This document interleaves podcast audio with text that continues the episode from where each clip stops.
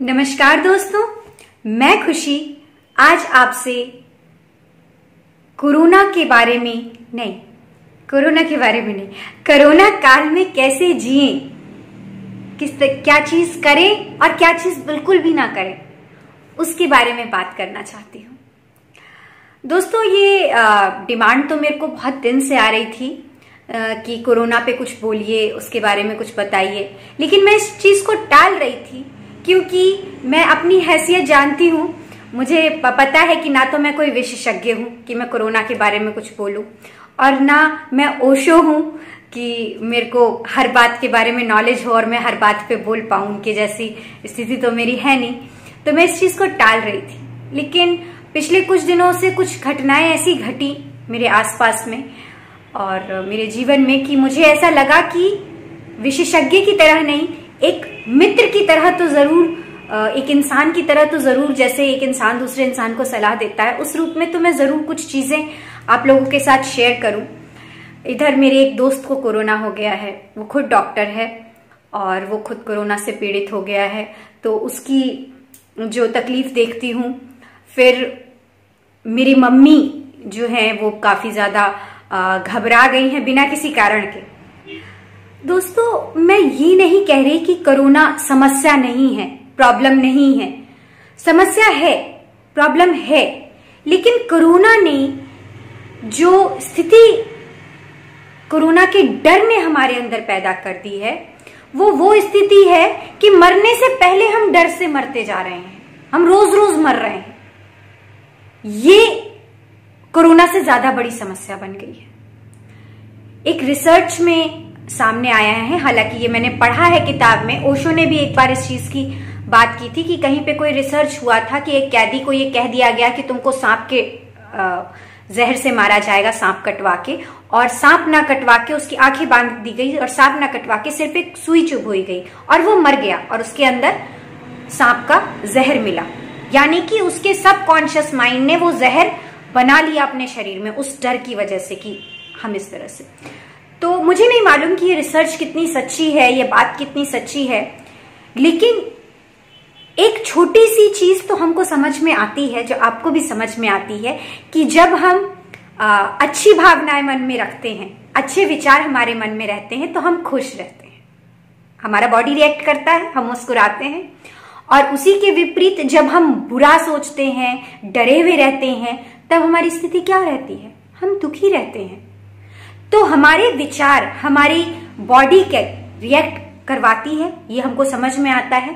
हमने जीवन में ये महसूस किया होगा कि जब हम बहुत ज़्यादा नर्वस होते हैं एग्ज़ाम्स के टाइम में या कुछ बहुत ज़्यादा नर्वस होते हैं तो हमारा पेट खराब हो जाता है। तो हमारा बॉडी हमारे विचार को, हमारे डर के साथ रिएक्ट करता है।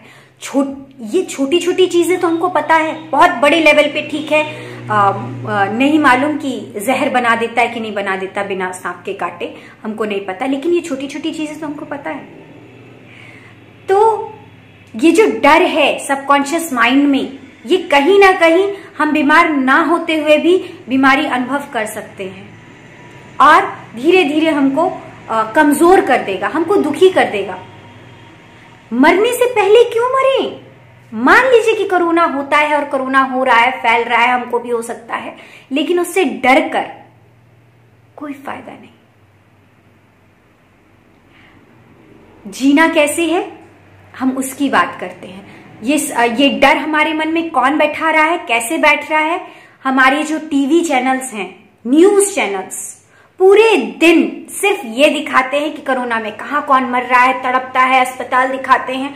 तड़पते हुए लोग कितनी बेचैनी है कितनी बेपरवाही है। और ये हम दिन भर लगा के सुन रहे हैं सोच रहे हैं कि हम बहुत अपडेटेड रह, रह रहे हैं कोरोना से नहीं। हम सबकॉन्शियस माइंड में अपने डर बिठा रहे हैं और ये डर जल्दी छोड़ने वाला नहीं है अगर जितना हम भरते जाएँगे अपने माइंड में। हम ऊपर से स्ट्रांग भी बनने की कोशिश करेंगे तो ये सबकॉन्शियस माइंड का डर हमें लगातार अटैक करता रहेगा और हमको खुश नहीं रहने देगा। हमको स्ट्रांग नहीं बनने देगा। स्ट्रांग हम बाहर से मुस्कुराएँगे स्ट्रांग बनेंगे और अंदर से हम डरे हुए रहेंगे। तो ये न्यूज़ चैनल्स देखना बंद कर दीजिए। मेरी मम्मी बहुत दिन न्यूज़ चैनल लगातार मेरे मम्मी पापा देखते थे और ये लोग इतने डर गए कि पापा किसी और से बात कर रहे थे कहीं पर और मेरी मम्मी को ये डर बैठ गया कि मेरे बेटे को कोरोना हो गया और वो बेहोशी की हालत में हो गई, घबरा गई पूरी। सोच के, डर से। जबकि कुछ भी नहीं हुआ। कोई मामला नहीं था ऐसा।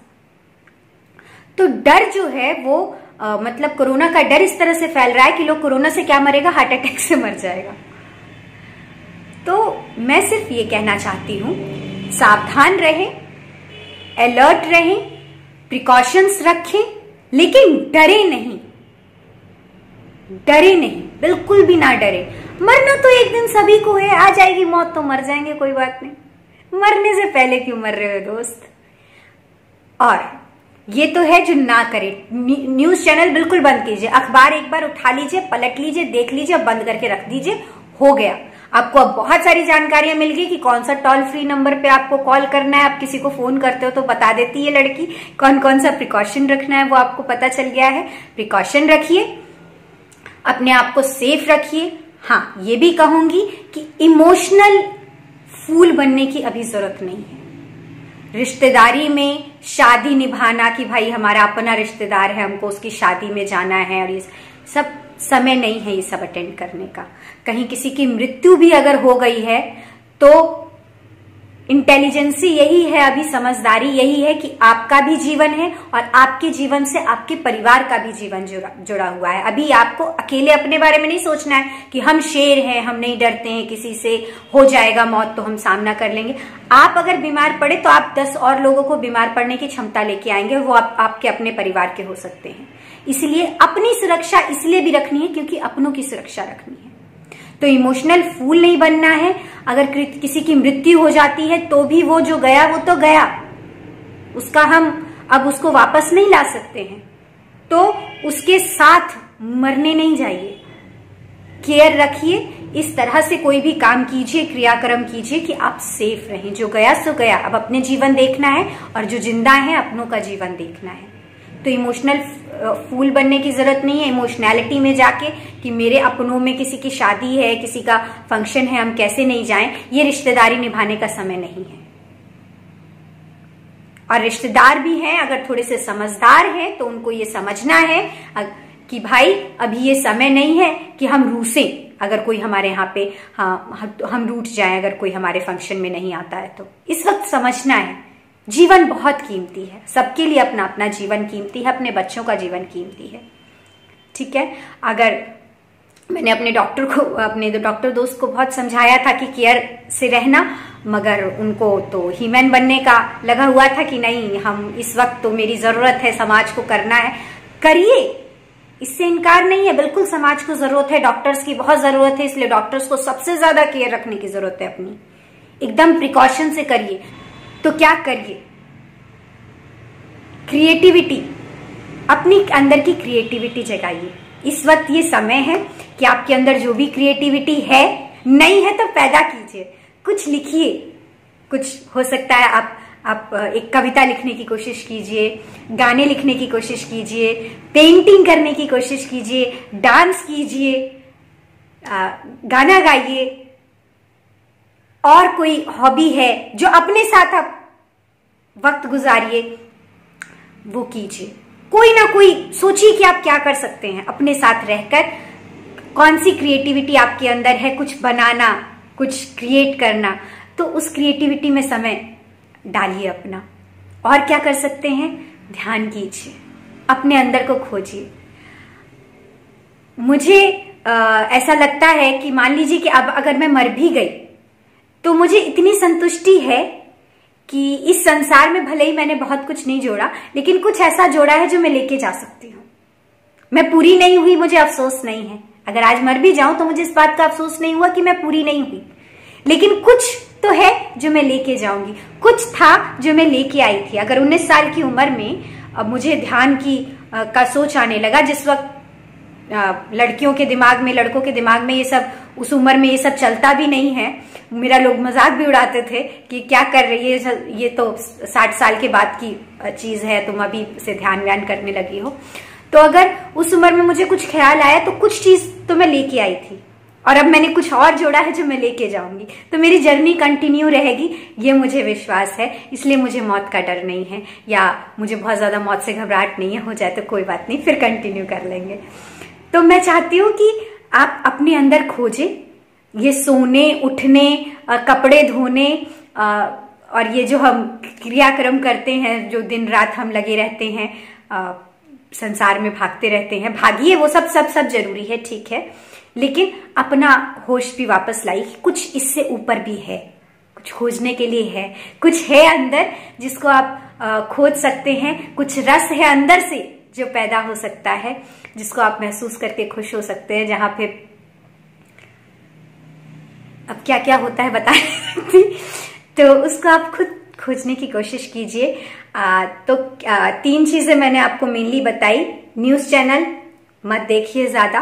ज़्यादा कोरोना के बारे में चर्चाएँ मत कीजिए बात मत कीजिए। कीजिए तो पॉजिटिव बातें कीजिए। कोरोना बहुत के शरीर में आया और चला गया।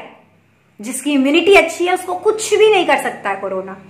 पॉजिटिव रहिए इम्यूनिटी अच्छी रखिए योगा कीजिए, ध्यान कीजिए नेगेटिव उसमें मत जाइए। दूसरा, कुछ ना कुछ क्रिएटिव कीजिए, कविताएँ लिखिए और कुछ भी क्रिएट कीजिए, जो भी आपको लगे कि आप कर सकते हैं, कुछ क्रिएट कीजिए। कविताएँ, गान, गाना सॉन्ग कुछ नहीं हुआ तो नाच लीजिए, कमरे बंद करके बाराती डांस कीजिए, कुछ भी है, अपने आप को खुश रखने के लिए जो आप कर सकते हैं वो करिए। तीसरा ध्यान कीजिए। ये तीन चीज़ें मैं आपको पॉइंट करूँगी कि आप ये कीजिए कोरोना काल में। खूबसूरती से ये काल बीत जाएगा और फिर से आ, हम लोग एक खूबसूरत जीवन जिएँगे। अभी भी हम खूबसूरत जीवन जी रहे हैं और जी सकते हैं। बिल्कुल भी अपने मन में कोई भी नेगेटिविटी नहीं रही है। हर सिचुएशन के लिए तैयार रहिए। आया तो ठीक है। जिस तरह से भी आना है मृत्यु को आना होगा तो आएगा। हम मरने से पहले क्यों मरे? नहीं मरेंगे। खुशी से जिएँगे। तो खुशी से जिए। मैंने भी कविता लिखी है। इस कोरोना काल में अगले वीडियो में आपको सुनाऊँगी। बहुत प्यारी कवि, कव, कविता है। मैं खुद से उसको प्यारी कह रही हूँ क्योंकि मैंने अजनबी पे वो कविता लिखी है अजनबियों पे। कि मुझसे किसी ने पूछ लिया कि आखिर अजनबियों से तुमको क्या लेना देना है कि तुम इतना सोचती हो उनके बारे में? तो मैंने उस पर कुछ लिखा है। मैं अगले वीडियो में आपको सुनाऊँगी। और आप भी कुछ लिखिए। और हाँ कमेंट बॉक्स में अगर आप कुछ सलाह देना चाहते हैं उन लोगों को, आप कुछ जानते हैं कि अगर कोविड से बचने के लिए कुछ किया जा सके या फिर कोविड अगर हो गया है तो वो क्या कर सकते हैं? अगर इस बारे में आपके पास कुछ भी जानकारी है तो कमेंट बॉक्स में शेयर कीजिए, लोग लोग उसको पढ़ेंगे। शायद किसी को फ़ायदा हो। ठीक है? नमस्ते।